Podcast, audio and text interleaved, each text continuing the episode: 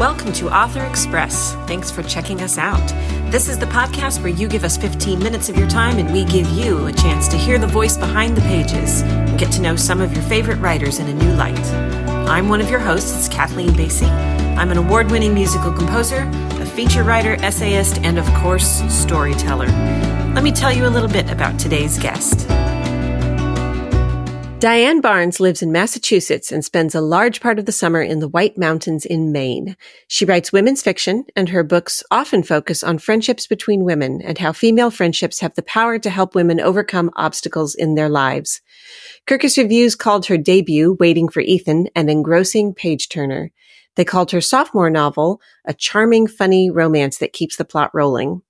In 2019, Ms. Magazine named Diane's third book, More Than, a favorite book to curl up with for the holidays.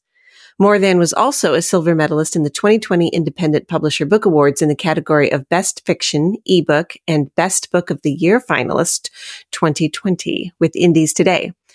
Diane's fourth book, All We Could Still Have, will be published on November 7th by Lake Union. It's about the effects of infertility on a marriage.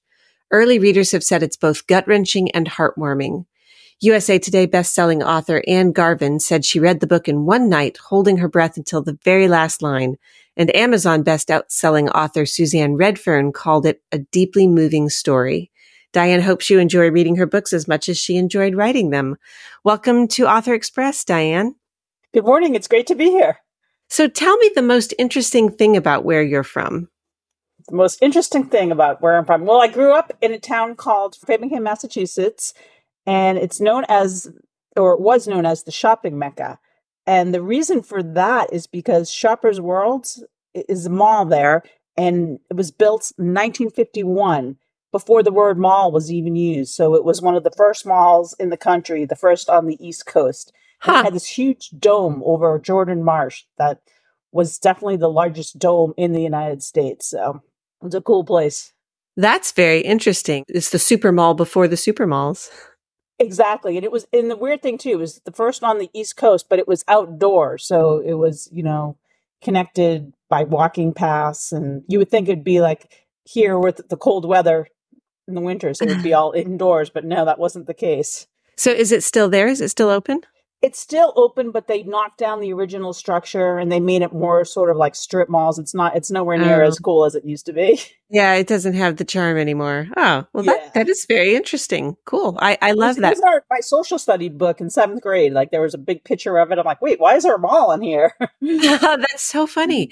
That's really fun. I really like asking this question to people because we get such such different answers. Every place has got interesting things about it. So let's ask you what's something that you wish you would have understood more deeply when you were 20 years old? You know, not to really just worry so much about the future, just to take life one day at a time and just enjoy every day as much as you can instead of like always trying to like prepare for the next thing and think where I'm going to be and what I'm going to be doing. I'm just impressed that you have learned that because that's still me. well, yeah. Well, let's talk a little bit about your book, All We Could Still Have. I have to say that when I read the concept for this book, it just like little things lit up all over my brain because I went through infertility before I had my four children. And so I am just really looking forward to reading this book.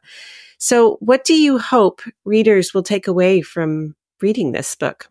I want them to leave the book with a hopeful feeling and that even if your plan A doesn't work out, you can always pivot and sometimes plan B, plan C, whatever can be a better option. And it's really your mindset that determines that. So don't be disappointed when, you know, what you really were hoping to happen doesn't happen. You can make the best of the way things turn out.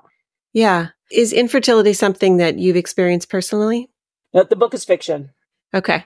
So how does one go about researching to make something like that be sensitive and accurate? How did you go through that? I read a lot. I read a lot of blogs, books, people's personal stories, and I think the emotions in the book are real. I mean, th- those are non, you know, that those are my true feelings. So, yeah, you know, the the experience of infertility, I, I just know from my own experience is just difficult. And what you say, you know, the, the concept of the book that it's about the impact on a marriage, it's it's a real thing. It's very very difficult. So, absolutely. It's really great to see that somebody's tackling this. I just can't wait to read it, I guess is what I'm saying. Great. What was it that made you decide you wanted to tackle this topic? Well, I don't have any children. I met my husband when I was in my late 30s, so it, it was mm-hmm. more a function of age. But I was in a writing workshop, and the instructor, who was Elizabeth Berg, mm-hmm. she gave all the participants a prompt and she customized them to each. There were eight of us in the workshop, and she gave me a prompt. And from that prompt, I just wrote a scene. This was before my debut even came out. I was still working on it. And people in the class were laughing and crying like at the beginning of the scene laughing, at the end of the scene crying. And it was about a woman who dresses up in sexy lingerie and her husband just ignores her. So it was like, why would that happen? That, that's mm. what I had to think about. Mm. So that's sort of how I came up with the idea. Huh. So is that scene in your book now? You said no, so that had to be one of the yeah, kill my darlings. And at the end, oh, yeah. in my last drafts, I had to take that scene out, and it absolutely killed me to take it out. But I just kept putting it in there, trying to make the book work, and then it just uh-huh. it didn't work with it. I was really sad to cut it out. yeah, I think every person who's ever tried to write a book is wincing on your behalf right now. We totally get it. Yeah. so let me ask do you think that your book would be exactly the same if you'd written it 10 years ago or if you wrote it 10 years from now? No, absolutely not. You know, there's my fourth novel. And hopefully, with each novel, I become a better writer, I hope. I mean, I feel like I have. So, and hopefully it's a lot better. And 10 years from now, I don't know what, what it would be like. what do you see that's changed in your writing over the course of those four novels? I think I, I write more confidently now. So I think my descriptions are better and I trust the reader more than I used to. So things that I would spell out, like even though I describe something, I would like would double down on it, like sort of telling the reader what to think. And now I just leave it up to the reader and their imagination. So Oh, that's very interesting. I like how you think about the reader so specifically. That that's mm. very cool. But let's talk a little bit about the writing process and journey for you.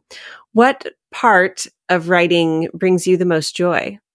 So after I have the first draft done or just the first words on the page, going back and playing with them, when I start mm-hmm. to see the story coming together, getting the original words down is always the hardest part. But then when I go back and I play with them and just, I love that part.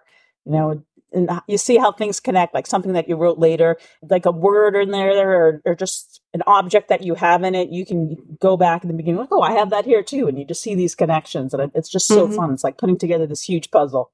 Oh, yeah. That sounds very familiar. I think it's like you have to get down the, the skeleton of the book. And then once you've got that skeleton, all of a sudden you can see things that you didn't see when you were first putting it out there. Yeah. I find that too. So you're a revising person. Yes, yes. And I don't always wait to the end though. That's the thing too. Like I'll write a scene and then I'm like, oh, I can't just leave that like that. I have to go back. And so then I right. just keep playing, you know, and playing. And then oh, I'm like, okay, I think that's good enough. Now I can go on to chapter two or whatever. So yeah. And then at the end, you know, I have to go all the way back and revise it as a whole. So of course. Do you, you know, people are always saying, don't revise while you're writing because it will stifle your creativity. But I find that if it's bad, I'm just going to write myself into a hole anyway. I need to like know that I'm pointed in the right direction before I move on. Me too. Absolutely. It has to be as good as I can make it at the time before I can move on. So I'll stay on chapter one for a really long time, you know, and then when I think I get it, then I'll go on to chapter two. But it also a lot of times makes for less work at the end. I think that's true. Yes, that that makes sense to me because if you've written like a long way in the wrong direction, it's like if you're off by 1% and you fix it early, then it's not that big a detour to get back. But if you wait until you've driven 100 miles, you got a you are a long way off. Long, right? You're really lost. yeah. So what surprised you most about your writing career? I mean, right now when I look back at it, I just turned in my fifth book that I have five books and you know i still have a full-time job. Like somehow i've managed to work it in there. Like i'm always surprised how long it takes to write a book. If you have a full-time job i'm not. I'm yeah. not surprised. Yeah right? Yeah and my full-time job is writing too. Just that i've somehow the ideas just keep coming. That is amazing. There's a real magic about that. Very cool. Yeah. so tell us where is the best place for people to find you online Sure. I have my website is dianembarnes.com and I'm on Twitter and Instagram as Diane Barnes 777. All right, very good. Okay, so we're going to close out by asking you this. What book or story is inspiring you the most these days? The book I always turn to, nonfiction, it's for writing, is Bird by Bird by Anne Lamott. And hmm. It's my writing Bible, and it gives me confidence whenever I'm writing a story and I don't know where the story's going. She reminds me that I don't have to know. I only have to know how this particular scene works out and see the next. So, whenever I'm feeling stuck, writer's block, I go back to that book and I read it and whenever I hear someone who wants to be a writer, it's always a gift that I give because it was so instrumental to me. It's just so helpful. Do you go back and read it again and again? I sure do. That's amazing. And it makes me actually want to ask you another question. When you said you don't need to know where you're going, you just need to know like what's this little bit. So does that mean that you're a pantser rather than a plotter? I am definitely a pantser, yes. Wow, that's amazing. All right. Well, that's all very good. Any last thoughts before we close up today? No, just thanks for having me on. Thank you very much for being on Author Express, Diane. Thanks for joining us today. We hope you'll take a second to give us some stars or a review on your favorite podcasting platform. We'll be back next Wednesday, and in the meantime, follow us on Instagram at Author Express Podcast to see who's coming up next. Don't forget, keep it express but keep it interesting.